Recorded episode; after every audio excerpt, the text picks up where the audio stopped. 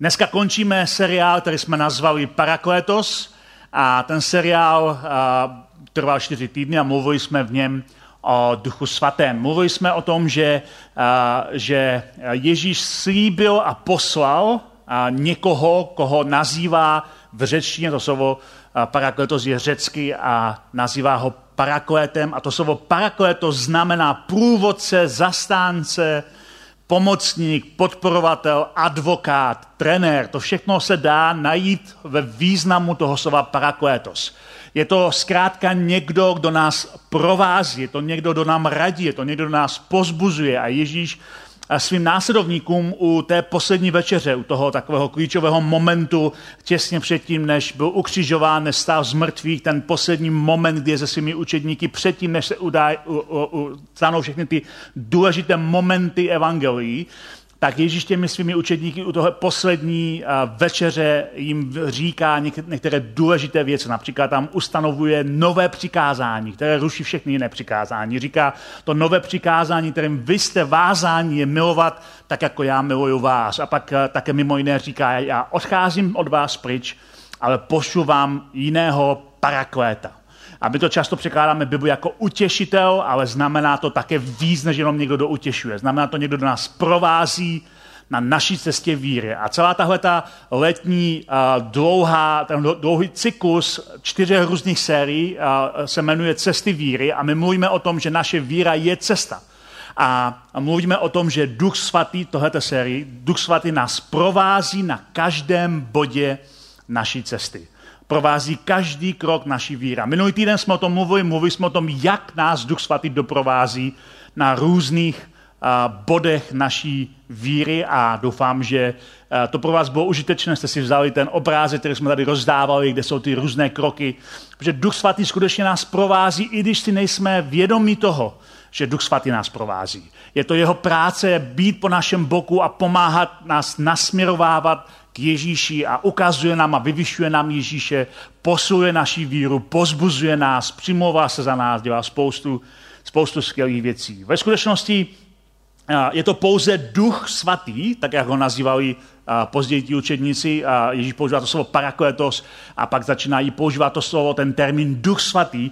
Duch svatý je ten, kdo dává smysl křesťanské víře. Duch svatý činí naši víru živou, čerstvou a smysluplnou. To je jenom Duch Svatý, kdo dělá naši víru čerstvou, živou a smysluplnou. Kdybychom neměli Ducha Svatého, jediné, co bychom měli v křesťanství, jsou dávné historky o Ježíši.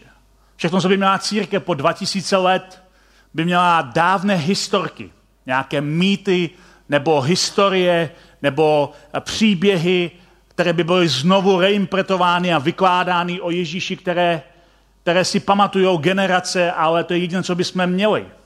Ale neměli bychom víru, která je živá, která je smysluplná pro nás. To, co dává naší víře čerstvý, smysluplný, živý náboj, to není práce těch příběhů. Ty příběhy jsou důležité, ale to, co tomu dává náboj, je duch svatý, který ty příběhy oživuje. Duch svatý je ten, který oživuje naši víru tak, že dokáže měnit naše životy. Žádné příběhy nezmění náš život. Ale Duch svatý si používá příběhy, aby změnil náš život. Žádné příběhy, žádná kniha nezmění náš život. Je to Duch svatý, který mění náš život. A možná si řeknete, počkej, uh, uh, my máme přece knihu, ta je důležitá. A já bych chtěl tomu, než se dostanu k tomu dnešnímu tématu, říct o tom několik věcí. Překvapuje mě, kolik lidí, kolik dokonce křesťanů v dnešní době používá a znovu vykládá o sobě charakteristiku, kterou o křesťanech začali používat muslimové po 6. století po Kristu. Když začali tvrdit, že křesťané jsou lidmi knihy že máme knihu, že ta kniha to je důležité, že to je základ naší víry. To, to byla muslimská, muslimská filozofie, muslimská ideologie. A muslimové vycházeli z toho, že uh, existují tři lidé knihy. Že jsou židé, kteří mají svoji knihu, že jsou křesťané, kteří mají svoji knihu a že jsou muslimové, kteří mají svoji knihu. A že jsou to svaté knihy poslané od Boha, ale také věřili, že každá ta další kniha je důležitější než ta předchozí, že Bůh pracuje se zjevením, jako, jako e, že, že, že ruší to, co bylo a to nové zjevení dává do pozadí to starší. A oni říkali, židé, ty mají, ty mají zákon a proroky, to je to, co my nazýváme v naší Bibli starý zákon, a to jsou jejich, jejich svatá písma. A pak máme Křesťany, ty mají evangelia a epištoly, to jsou jejich svatá písma a oni staví svoji víru na tom. A pak jsme my, muslimové, my máme Korán a my stavíme svoji víru na Koránu. A začali mluvit o tom, že všichni přece uh, máme svatou knihu, která je pevným základem naší víry. A mnozí křesťané používají tuhle tu terminologii a říkají, my jsme lidé knihy, máme knihu. A řeknete si, co je na téhle větě špatně, kterou vidíte na tom, na tom obrázku. My jsme uh, lidé, kteří mají svatou knihu, která je pevným základem naší víry. Je to správně? Je to špatně. My nejsme lidem, kteří mají knihu jako základ naší víry. Základem křesťanské víry nikdy nebyla kniha. Základem křesťanské víry je událost, která se stala. A tou událostí je vzkříšení Ježíše z mrtvých. A apoštol Pavel říká, tomu se ještě dostáváme později v té další sérii, apoštol Pavel říká, že kdyby Ježíš nestal z mrtvých, naše víra je zcela zbytečná. On neříká, kdyby nebyly napsané evangelia, kdyby nebyly napsané epištoly, konec konců to píše přímo v jeden z těch epištol, kdyby nebyl napsaný uh, ty, ten starý zákon, tí proroci, a, a, tak tehdy naše víra je marná. On říká, ne, ne, ne, naše víra je zcela marná a zbytečná, pokud Ježíš nežije. Pokud Ježíš byl nějaký zakladatel náboženství, který zemřel a, a je někde mrtvej a jeho tělo se ztratilo a nevstal z mrtvých. Naše víra je zcela marná. A Pavel a všichni uh, ti apoštolové a vůdcové té první církve říkají, naše víra stojí a padá s událostí, historickou událostí, ne s knihou. Stojí a padá historickou událostí a to je, že muž, kterého jsme viděli umírat na kříži, ten muž zemřel a ten muž, s ním jsme o pár dní později měli snídaní na pláži.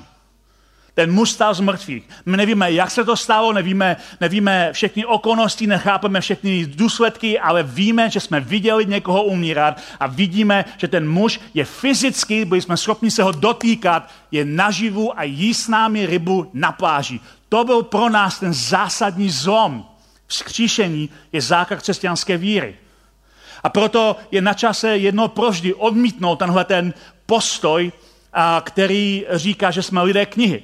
My eh, nejsme lidé knihy, křesťani nejsou lidmi knihy, křesťané jsou lidmi ducha. To, kdo oživuje naši víru, to, kdo uh, do naší víru dělá smysluplnou, je práce ducha.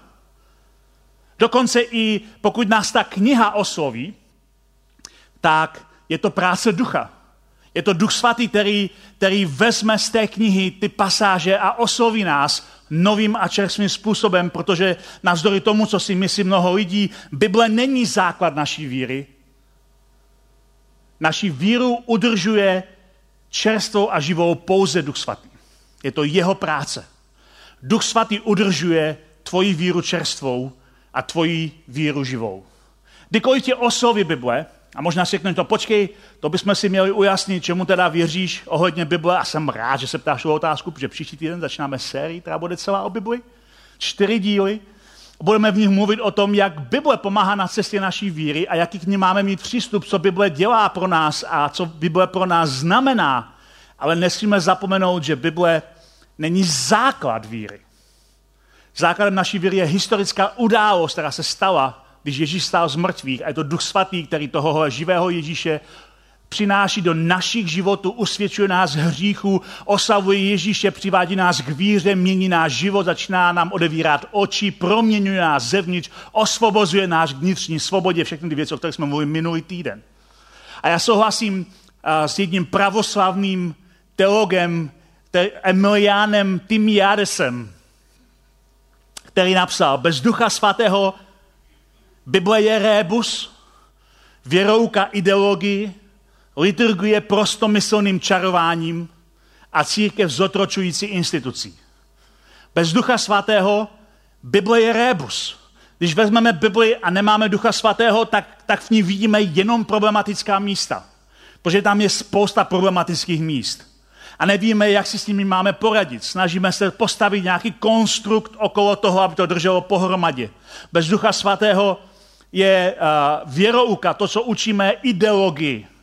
A liturgie je čarování. A církev zotročuje lidi. To všechno je pravda bez Ducha Svatého, ale pokud Duch Svatý je aktivní v církvi, pak jak někdo jiný řekl, Duch Svatý je restauratér, který v nás obnovuje zašlé barvy. Duch Svatý jako restauratér, který v nás obnovuje zašlé barvy. Je to by uh, Bůh nás stvořil ke svému obrazu, ale hřích ten obraz poničil a různým způsobem ho schoval. A víte, jak fungují restaurátoři, když objeví někde na nějakém zámku, že pod tou malbou, která tam je natřená, pod těma hnusnýma tapetama, které tam někdo vytapetoval, je, je nějaký skvost, je nějaký krásný obraz, historický obraz, tak to všechno strhnou a pomaličku, po lehočku opatrně sundají ten vrchní nátěr, aby našli ten opravdový skvost schovaný pod tím nátěrem. A toho je přesně náš obraz. Duch svatý, on sundává ty nátěry, které jsme si postavili jako konstrukt okolo svojí víry, aby vynikly ty zaš, zašlé barvy toho, jak nás Bůh stvořil. Duch svatý restauruje naši duši a přivádí nás k tomu, kde jsme byli od počátku. A to je důležitá věc, protože, jak už jsme říkali v této sérii mnohokrát, víra není nikdy statická, že uvěříme, ty všechno víme. Víra je dynamická, je to cesta, kdy poznáváme na cestě, kdy se přibližujeme k Bohu. Ale víra také není lineární cesta, ve smyslu, že všechno následuje bod za bodem. A možná jste si všimli, že někdy víra se různě zašmodrchá, že naše cesta se zašmodrchá, že se různě a, zaplete a že někdy jdeme různými odbočkami, než se vrátíme zase na správnou cestu. A možná jste si všimli, když jste četli a, Bibli, starý nový zákon, že Bůh často vedl lidi oklikou, že často vedl různými oklikami, aby se dostali tam, kde je chce mít. A někdy lidé potřebují dělat okliky ne kvůli tomu, že Bůh si to přeje, ale protože my to potřebujeme. Dává nám čas čas k tomu, aby v nás obnovil ten původní obraz a musí nás k tomu vést nějakou oklikou. Minulý týden jsme si četli tady jeden takový verš v té sérii těch mnoha veršů o tom, co Duch Svatý dělá. A říkali jsme si, že Pavel napsal, že pán je duch a kde je pánův duch, tam je svoboda. A to, čemu nás Duch Svatý vede, je ke svobodě. Vede nás ke svobodě. Vede nás tomu, abychom byli svobodní od sebe samých, svobodní od různých nátěrů, svobodní od různých konstrukcí, svobodní tak, jak nás Bůh stvořil. A pokud nás Duch Svatý vede ke svobodě, pak to znamená, že nás také vede k barevnému a hlubšímu životu. Vede nás k něčemu, co je hlubší než jenom povrchní víra. Vede nás k něčemu hlubšímu a barevnějšímu, než je černobílá víra, protože tohle je totiž jedna věc, kterou jsem si všiml, že mnoho lidí, a, a skutečně by mohl říct, každý člověk, a tím myslím vlastně nás všechny, máme v jádu rádi černobílé myšlení. Všimli jste si toho? Funguje to tak úplně v každé oblasti našeho života. Máme rádi černobílé myšlení. Jsem s tím proti tomu. Vidíme to v politice, vidíme to ve sportu, vidíme to ve společnosti, často to vidíme v rodinách, kdy se lidé staví na strany. Máme rádi černobílé myšlení a často černobílé myšlení hraje prim také v náboženství, ve víře. Všichni proti. Všichni jsou s námi nebo proti nám, nikdo není uprostřed černobílé myšlení. Černobílé myšlení je vždycky jednodušší a vždycky méně náročnější. Černobílé myšlení je pro nás vždycky jednodušší. Protože si můžeme jasně postavit, na, narysovat hranice. Já jsem tady, ty jsi tam. Je to jednodušší, je to méně náročné na přemýšlení. Lidem tíhnou k černobílému myšlení, protože je to snadnější. Lidé říkají, nemám rád pravidla, ale vytvářejí pravidla o tom, že nemají rádi pravidla. Protože černobílé myšlení je snažší a jednodušší. A proto také lidé podvědomě vždycky tíhnou k tomu, že živé víry dokáží vytvořit náboženství. A to je tragédie, která se stala křesťanství. Křesťanství vzniklo jako dynamické hnutí lidí, kteří patřili Ježíšovi a Duch Svatý jim oživoval víru a provázel je na cestě víry. Bylo to dynamické hnutí bez nějakých extra pravidel nebo systémů. A tragédie křesťanství je v tom, že jsme je začali vytvářet. Museli jsme je začít vytvářet. Protože jsme cítili, že nejsme dospolní ducha. Není nic špatného na pravidlech a na doktrínách. Obojí je dobré. ale ty jsou často ukazatelem chybějícího ducha. Potom jako v naší zemi, v normální společnosti.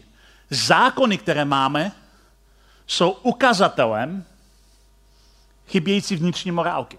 Prostě to vemte, kdyby každý člověk v naší společnosti, kdyby každý člověk, který žije v České republice, byl vnitřně zcela morální a choval se podle, uh, podle morálky naprosto v pořádku, žádné zákony, žádná policie, žádné soudy, žádné vězení by nebyly potřeba. Ale ty jsou tady, protože lidé se nechovají podle vnitřní morálky. Chybí nám vnitřní morálka, protože máme nedostatek vnitřní morálky a života podle ní, proto vytváříme zákony, které udržují naši společnost v nějakých mezích, aby mohla fungovat dobře. A ze stejného důvodu máme všechna ta pravidla v náboženství. Kdyby každý člověk byl plný ducha, v církvi myslím, kdyby každý člověk v církvi byl plný ducha svatého, nebylo by potřeba žádné pravidla, jak se chovat, žádné vyučování o tom, co je dobré a co je špatné. Protože bys to věděl. Protože Ježíš přece řekl, že až přijde On, Duch Svatý, tak nás uvede do veškeré pravdy. Tak by si měl jasno, co je dobré a co je špatné. Měl by si jasno a nikdy by si neudělal žádný hřích, protože apoštol Pavel říká, pokud chodíme, pokud jsme plní ducha, pokud chodíme duchem, žádosti těla nevykonáme. Když jsme plní ducha, tak nehřešíme. Hřešíme, protože nejsme plní ducha. Máme zákony, protože nemáme morálku. Máme pravidla, protože nemáme ducha. Ten duch je často ukazatel, ten, ty pravidla, pardon, jsou často ukazatelem chybějícího ducha. Že nemáme dost ducha svatého ve svém vlastním životě. A proto vytváříme konstrukty různých doktrin a pravidel okolo toho, čemu věříme, okolo Ježíše, okolo Ježíše samotného. A nakonec zjistíme s překvapením po mnoha letech, že náboženství dokáže být božím nepřítelem. Že náboženství dokáže vytvořit systém, kdy, čo, kdy, kdy pravidla jsou nad člověkem. Kdy přistupujeme k lidem podle pravidel místo se srdcem soucitu. To byla věc, kterou Ježíš kritizoval na svém vlastním náboženství, ve kterém vyrostl. Ježíš, který vyrostl jako pravověrný žid a který se nikdy nespronevěřil tomu, co jeho vlastní zákon učí. Kritizoval ty náboženské představitele své doby, protože stavěli zákon nad člověka. Když uzdravil někoho v nesprávný den a oni ho kvůli tomu prostě kritizovali a říkali, to je špatné Ježíši, ty bys neměl uzdravovat sobotu, sobota se nemá pracovat. A Ježíš jim říká, vy stavíte zákon na člověka, kdyby vám spadlo zvíře do studny v sobotu, tak ho taky vytáhnete. O čem tady mluvíte? Stavíte zákon na člověka. Tohle totiž dělá každý člověk, který tíhne k černobylému myšlení. Je pro nás jednodušší vytvořit zákon, podle kterého jedeme, než být plní ducha, protože to je náročnější na nás samotné. Duch svatý, jak říká Pavel, nás osvobozuje. Kde je duch páně, tam je svoboda. Duch dává svobodu, ale to neznamená, že dává anarchii, kde si každý dělá, co chce. To si někdo jde zaměňují. Svoboda znamená, že si můžu dělat, co chci. A pošto Pavel eh, píše v listu Galackým, vzal takovou tu pasáž, část z ní jsme četli minulý týden, kde mluví o ovoci ducha, kde mluví v té pasáži, že duch svatý v nás, nás, na nás působí, aby v nás vyrostlo ovoce ducha. A také tam v té stejné pasáži mluví o tom, že když nejsme plní ovoce a plní ducha svatého a jsme plní tělesnosti, tak skutky těla také mají svoje ovoce, ale ty jsou velmi negativní. A dává do protikladu ty žádosti těla, ty skutky těla a to ovoce, které plodí duch. A na začátku té pasáže ale Pavel píše, ano, bratři, byli jste povoláni ke svobodě, tu svobodu ovšem nemějte za záminku pro svou tělesnost, ale raději si navzájem v lásce pomáhejte. On říká, svoboda je to, k čemu nás Bůh volá. Bůh nás volá ke svobodě, Bůh nám dává svobodu, to je jeho dar, kde je duch, tam je svoboda. Ale svoboda neznamená anarchie, že si každý dělá, co chce. Není svoboda záminka, výmluva na svoji vlastní tělesnost, ale svoboda je příležitost být svobodný dokonce od sebe sama a sloužit v jeden druhému a pak mimo jiné rozebírá ty ovoce ducha. Z níž jedna jedno z nich je právě láska. My jsme si minulý týden říkali, že na jiném místě Pavel říká, že dokonce Duch Svatý vylil lásku do našeho nitra. Je to on, kdo nám dává schopnost milovat svoje nepřátele, svoje blížní. A je to, je to Duch Svatý, kdo nám dává sílu uh, mít v sobě lásku, která, která ničí ty skutky těla. A když se Ježíše ptali předtím v evangelích, co je podle něho to největší přikázání z toho, co my nazýváme starý zákon z židovských písem, tak Ježíš říká, že to byla láska k Bohu a láska k lidem, ty dvě věci. A on tam cituje jednu pasáž právě z těch židovských písem, kde říká, že máme milovat Boha celou svojí mysli, srdcem, vůli a tak dále. Ale právě ta pasáž pro nás dnes je zajímavá v tom, že on tam říká, že máme milovat Boha celou svojí myslí. Mimo jiné.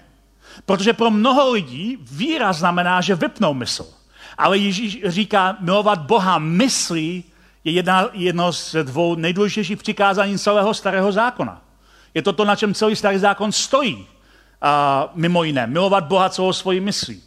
A milovat Boha, podle toho, jak to chápu já, znamená, že Bůh nám zakazuje černobílé myšlení, protože to je projevem lenosti mysli že Bůh nechce, abychom mysleli černobíle, protože to je projev a lenosti mysli, kdy nechceme přemýšlet na důsledky toho, čemu věříme, je jednodušší narysovat pravidlo a držet se pravidla. Důvod, proč to všechno říkám, je, že Duch Svatý v nás hraje důležitou roli. On buduje naši víru, on tvoří v nás naši lásku ke Kristu ale Duch Svatý, tak, Duch Svatý také boří všechno, co je navíc. A to je to, co si, co si dnes říct. Duch Svatý nejenom nás vede k jednoduchým odpovědím. Jsme si říkali, že cesta víry, minulý den jsem tím končil, že cesta víry neznamená, že nás čekají pouze jednoduché a jasné odpovědi. Čekají nás také otázky. Čekají nás pochybňování a pochybnosti a přemýšlení. Čeká nás to, když budeme dávat do souladu to, co čteme s tím, co žijeme a jak, nám, jak nám Duch Svatý mluví. Je to cesta poznávání, není to, že teď všechno víme a všechno je nám jasné. A pokud tak někdo působí, tak je ve skutečnosti arrogantní, protože Pavel sám píše, že na téhle straně věčnosti poznáváme částečně. A Ježíš říká, už jsme četli ten verš, že Duch Svatý nás uvádí do veškeré pravdy. A to znamená mimo jiné i, že bourá naše falešné představy které máme o Bohu. Že bourá falešné konstrukty, které si o Bohu stavíme. A někdy, když se otřásá naše víra, někdy se otřásá to, čemu věříme, tak to není ďábel, který se snaží ukrást tvoji víru, ale je to duch svatý, který boří to, co jsi postavil vedle svojí víry. Co jsi postavil jako ochranný kryt, abys nemusel přemýšlet. Co jsi postavil ve svém černobílém myšlení jako náboženství, které které má za cíl ochránit tvoji víru. A Duch Svatý si někdy zatřese, aby zbořil jenom to, aby zbořil všechno, co si postavil a zůstalo jenom to, co nemůže být, od, nemůže být zbořeno. A autor nebo autorka, my nevíme, kdo napsal knihu Židům, jeden ze spisů v Novém zákoně, tak autor nebo autorka knihy Židům tam píše jednu pasáž, která vždycky jsem, že to tak mě hrozně hrozně zaujala, protože jsem si říkal, to je strašně zvláštní. A proč to tam takhle píše, co to přesně znamená. Vždycky to roz, rozjitřovalo moji a, fantazii, co to vlastně přesně znamená. Takže tam, tam je napsáno. Jeho hlas tehdy otřásal zemí, nyní však slibuje. Ještě jednou otřesu nejenom zemí, ale i nebem. Tady uh, ten autor nebo autorka cituje pasáže Starého zákona. A to, že řekl ještě jednou, ukazuje na odstranění všeho, co je otřesitelné, to je udělané, aby tak zůstalo jen to, co je neotřesitelné. My však přijímáme království, jež je neotřesitelné a proto buďme vděční a služme Bohu tak, jak se mu líbí s úctou a posvatnou bázní. Ten autor nebo autorka Židům tady říká, že jedna z věcí, kterou Bůh dělá, je, že otřásá naším životem a naší vírou tak, aby, aby bylo odstraněno, přímo tady říká, všechno, co je otřesitelné, co bylo uděláno, co bylo přidáno, co bylo postaveno okolo. To všechno má být odstraněno pryč. A aby zůstalo pouze to, tady přímo píše, co je neotřesitelné. A neotřesitelné je jeho království. Ježíšovo království, kde Ježíš vládne, kde Bůh má dokonalou svoji vůli. To je to, co v našem životě má být neotřesitelné, to všechno ostatní se může otřást. A Duch Svatý hraje tuhle roli. Nejenom, že staví věci okolo uh, naší víry, ale Duch Svatý třese s tím, co jsme si udělali my sami, co nám pomáhá někdy s naší vírou a ve skutečnosti je to přesně to, co si Bůh nepřeje. Uh, příští měsíc, ne, za dva měsíce, pardon, za dva měsíce to bude 30 let, a co jsem se stal křesťanem. Co jsem se rozhodl, že budu následovat Ježíše a kdy, kdy jsem přijal odpuštění svých hříchů, přijal jsem nový život, začal jsem ho následovat. Fantastický moment pro mě, za dva měsíce bude 30 let. V těch 30 let a, jsem viděl stovky, a možná dokonce tisíce různých křesťanů. A viděl jsem také mnoho křesťanů, kteří od víry odpadli pryč kteří byli nadšení pro, pro víru a říkal, já věřím v Ježíše, to je všechno super, dává mi to smysl. Něco se stalo v mém životě, Bůh mě zachránil, Bůh mi odpustil moje hříchy. A pak se něco stalo na té jejich cestě, kdy odešli od víry pryč. Někdy to bylo morální rozhodnutí, že dělali něco, s čím viděli, že Bůh není v pořádku a báli se s tím za, za Bohem přijít odešli pryč. Ale často to bylo něco, něco co je rozrušilo, protože došli jakoby na strop toho, čeho chápali. Řekli si, jestli Bůh mě má rád, proč se mi stalo tohle? Jestli Bůh mě má rád, proč je v Bibli tady tohle? Jestli Bůh mě má rád, proč tomu eh, věříme takhle a proč to kážeme takhle? Začali pochybovat o tom, čemu věří. A narazili na strop, čemu vlastně věří. Co je vlastně jádro jejich víry? Na čem stojí jejich víra?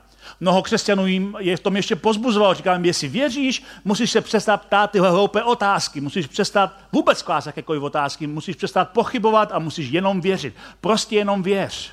Pozbuzoval je k tomu, aby, aby si z Bible udělali základ a prohlásil, že Bible je neomilná. Ta doktrina o neomilnosti Bible je velmi moderní, ta vznikla před zhruba 200 lety a začali tvrdit o tom, že Bible je neomilná a že na ní musíme postavit svůj život. Problém je, že pokud tomu věříš, tak dokoliv ti rozebere jedinou věc z Bible a dokážeš se v něčem plete, nebo že je tam nějaký protimluv, tak končí celá tvoje víra.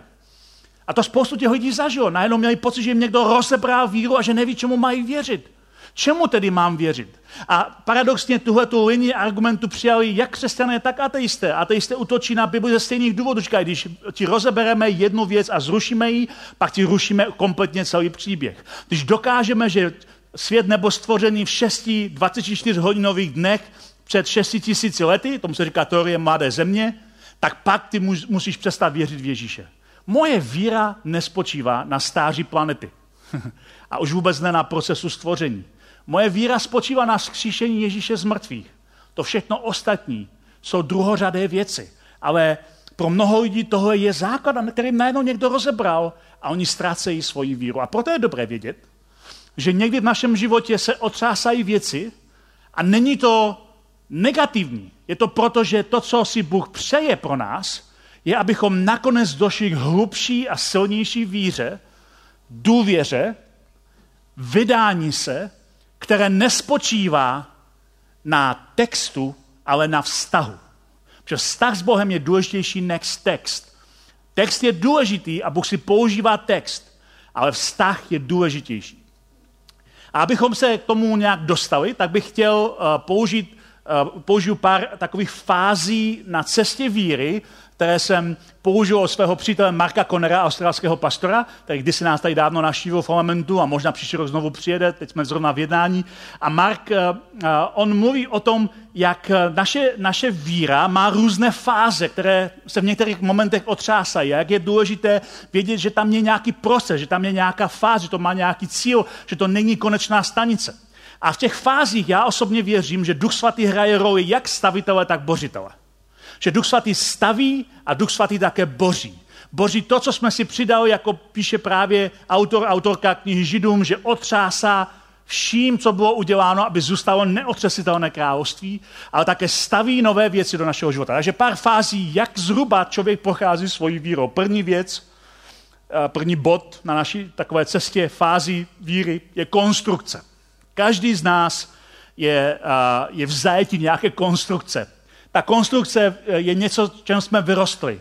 A naše rodina, náš stát, ve kterém jsme vyrostli, naše společnost, naši učitelé, lidé, kteří s námi mluvili, všichni nám pomáhali tvořit základní hodnoty, čemu věříme od svého narození. Pomáhali nám tvořit nějakou konstrukci, od začátku. Každý, eh, koho jsme potkávali v dětství a ty konstrukce se liší podle toho, kdo v naším, do našem životě hrál roli. Pokud jsi třeba vyrostl v ateistické rodině, nikdy jsi neslyšel o Bohu, součástí svého konstruktu je, že Bůh není. Nepřemýšlíš nad ním. Je to, je to nějaká pohádka pro staré lidi někde v kostele a ty nad tím nikdy si nepřemýšlel. Pokud si naopak vyrostl třeba v církvi a vždycky si počítal s tím, že Bůh je, vždycky si věřil, že Bůh je, tak tvůj konstrukt je, že um, uh, Bůh je všude, že Bůh je přítom, všude přítom přítomný a že zkrátka má vliv na náš život nějakým způsobem. Je to součástí konstrukce. Ale pak tam další věci ohledně toho, jak fungujeme v životě. Často vidím, jak krásně vypadá konstrukce v našem životě různě, když dělám předmanželské poradenství a sedí přede mnou snoubenec a snoubenka a Bavíme se třeba o jejich rodinách, jaký měli vztah se svými rodiči a jaké měli zvyky ve svých rodinách. A tam najednou oni možná poprvé zjistí, jak jsou odlišní. Ne tím, jak jsou dnes, ale tím, co všechno je za nimi. Jak jsou odlišní v těch různých konstruktech hodnot, které přejali od někoho jiného ve svém životě. Každý z nás vyrostl v nějaké konstrukci, v nějaké společnosti, v nějaké rodině. Pak přichází druhý bod na cestě naší víry, druhá fáze, a to je konverze. To je moment pro některé lidi velmi dramatický, že si najednou uvědomí, že něco v jejich životě není v pořádku, že si uvědomí, že potřebují něčemu uvěřit. Pro některé jiné lidi je to postupná změna, že začnou přemýšlet, něco možná tady je, něco ve životě hraje roli, začnou přemýšlet na důsledky toho rozhodnutí a pomaličku se dostávají k víře. A už je to tenhle ten evoluční, pomalejší způsob, nebo ten radikální, že člověk prožije nějaký otřes ve svém životě a začne přemýšlet jinak dojde nakonec k momentu, kdy si uvědomí, toho je to, čemu já chci věřit. Toho je to, co můj svět naprosto zjasňuje a dává mu smysl. Je to konverze k tomu, čemu věřím já, ne k tomu, čemu věřili moji rodiče, ne k tomu, čemu věřila moje společnost. Je to to, čemu věřím já. Je to konverze. Ale pak přichází třetí bod a ten přichází v životě každého věřícího člověka. A to jsou otázky a pochybnosti najednou začínáme číst tu knihu, kterou jsme předtím moc nečetli, protože je docela tlustá. A začneme ji číst a najednou zjistíme, že jsou tam věci, se kterými máme problém, které nám neladí. A to je dobře, protože ta kniha není psaná jako učebnice, není psaná jako, jako příručka k použití. Uh, není to ani jeden příběh, tu knihu psalo desítky lidí v průběhu strašně dlouhé doby. Různé styly, různé uh, řeči, různé vyjádřování. Stejné příběhy vyprávěné z různých úhlů pohledu a lidé si, kteří to píšou, pamatují jiné, jiné detaily. Je to, je to živá kniha, začneme nad tím přemýšlet. A někdo najednou zvenčí nám začne spochybňovat. Potkáme někoho mimo tu svoji bublinu, mimo ten svůj kmen, ve kterém jsme vyrostli a on řekne, jak můžeš věřit tady tomuhle? A jestli tomuhle věříš, tak to pak nemůže platit tamhle to. A začneme mít otázky. Nebo jsme v situaci, kdy uh, klademe otázky ohledně utrpení ve světě, ohledně uh, problémů, kterým čelíme. Každý člověk dříve nebo později dojde do, do momentu otázek a pochybností. Mnozí lidé v té chvíli se zastaví a řeknou, mně stačí ty první dvě fáze. Konstrukce a konverze. Tam zůstanu a zůstanu tam navždycky šťastný. Zůstanu, budu, budu neustále v, te, v těch dvou fázích a konverze mi stačí, odmítám jakékoliv pochybnosti, nikdy se nebudu na nic ptát, všechno přijímám vírou, Bůh všechno ví a já nemusím vědět nic. A jsou v tom naprosto šťastní a spokojení a je to jejich volba, je to v pořádku. Ale mnozí jiní lidé začínají si klást důležité otázky. Jak to s mojí vírou vlastně je? Kam moje víra směřuje? K čemu mě Bůh vede? A mají otázky, které začínají narušovat jejich systém, který přejali ve fázi konstrukce a ve, ve fázi konverze. A v té chvíli nastává čtvrtá fáze. A to je dekonstrukce. Začínají rozebírat to, čemu věří. Možná to tak úplně neplatí, to, čemu jsem věřil. Možná tady bych měl věřit něčemu jinému. Začíná se sypat to, čemu věří a začínají přemýšlet, že možná existuje ještě jiné vysvětlení. A v té chvíli někteří lidé dojdou také k pátému bodu, který je dekonverze. A je to moment, kdy v té dekonverzi si uvědomí, že já už vlastně nemůžu být věřící. Jestliže nedokážu věřit to, čemu jsem věřil a v té dekonstrukci se mi to rozsypalo, tak pak musím i dekonverzovat. Musím jí, uh, musím jí odmítnout víru taková, jaká je. Musím se posunout od víry k něčemu jinému. Musím začít věřit a musím začít věřit něčemu jinému. Nemůžu, cítil bych se jako pokrytec, kdybych zůstal věřícím, když mám pochybnosti. A to je moment, ve kterém mnozí lidé v té dekonverzi odcházejí od víry a hledají něco úplně jiného. Hledají nějakou jinou cestu. Hledají ně, něco jiného. Říkají si, ztratil jsem víru. Ale tahle ta fáze, ta pátá fáze dekonverze nemusí být finální. A vůbec nemusíme do ní dojít. Je ještě šestá fáze, která je rekonstrukce. Že znovu začínáme stavět něco na novo. Že znovu začínáme stavět něco postupně, že začínáme tvořit nové hodnoty, hledat, čemu doopravdy věříme. A někteří lidé, kteří procházejí tím obdobím otázek a pochybností, tak se nedostanou nikdy do dekonverze. Přeskočí z dekonstrukce rovnou do rekonstrukce. Přeskočí z toho, že něco se jim rozsypalo k tomu, že hledají to, čemu doopravdy mají věřit nově. A najednou zjistíme, že v této situaci, kdy znovu rekonstruujeme, jakoby vracíme zpátky do toho prvního, druhého bodu, kdy znovu něco stavíme, ale už máme nějaké poznání a nějakou, nějaké vědomí toho, co jsme prožili a naše víra je vlastně hlubší a silnější a barvitější. Protože otázky a pochybnosti nejsou vůbec a, znamením, že naše víra nutně slábne. Otázky a pochybnosti jsou pro nás pozváním k tomu, abychom hledali víru, která je hlubší a smysluplnější. A já věřím, že to je nás práce Ducha Svatého, o které nerádi mluvíme. Protože máme rádi to, že Duch Svatý nás utěšuje, že Duch Svatý se za nás přimlouvá, ale Duch Svatý někdy třese naší vírou a našimi hodnotami, aby v nás zůstalo pouze to neotřesitelné království. Aby nakonec jsme byli pozváni k tomu, abychom rekonstruovali svoji víru, abychom našli nově to, čemu věříme, abychom hledali, v čem je hlubší smysl naší víry. A možná si řekneš, to je fajn, ale jak já poznám, co si Bůh přeje? Jak já poznám, co je hlubší víra? Jak já poznám, jak mám číst Bibli? Čemu to vlastně je, když Duch Svatý třese mojí vírou? To jsou výborné otázky na které si začneme odpovídat příští týden. Pane Ježíši, já ti děkuji za to, že jsi poslal svého ducha. Že jsi ho poslal jako parakléta. Že jsi ho poslal jako utěšitele, pozbuzovače, podporovatele, advokáta, trenéra, pomocníka. Někoho, kdo nám kráčí po boku. Ale kdo se nespokojí s tím, že si postavíme okolo svojí víry náboženství Děkuji, že Duch Svatý je také božitel, který třese našimi konstrukty, co jsme si udělali okolo víry v Ježíše. Třese tím, co jsme si postavili, aby zůstalo jenom neotřesitelné království. Postaven na tom, co se stalo, že jsi stál z že žiješ a že vládneš. A ti děkuji za to, že jsi poslal Ducha Svatého, který se nespokojí s tím, abychom měli levnou víru, která nepřemýšlí, ale který nás vždycky vede k lásce Boha také svojí myslí. Aby naše víra stála na pevném základě toho, co se stalo v tobě. Aby naše víra zůstala neotřesitelná a bez všech těch přídavků, které se na ní tak snadno nalepí. Já ti děkuji, že jsi poslal svého ducha a že základem naší víry jsi ty sám.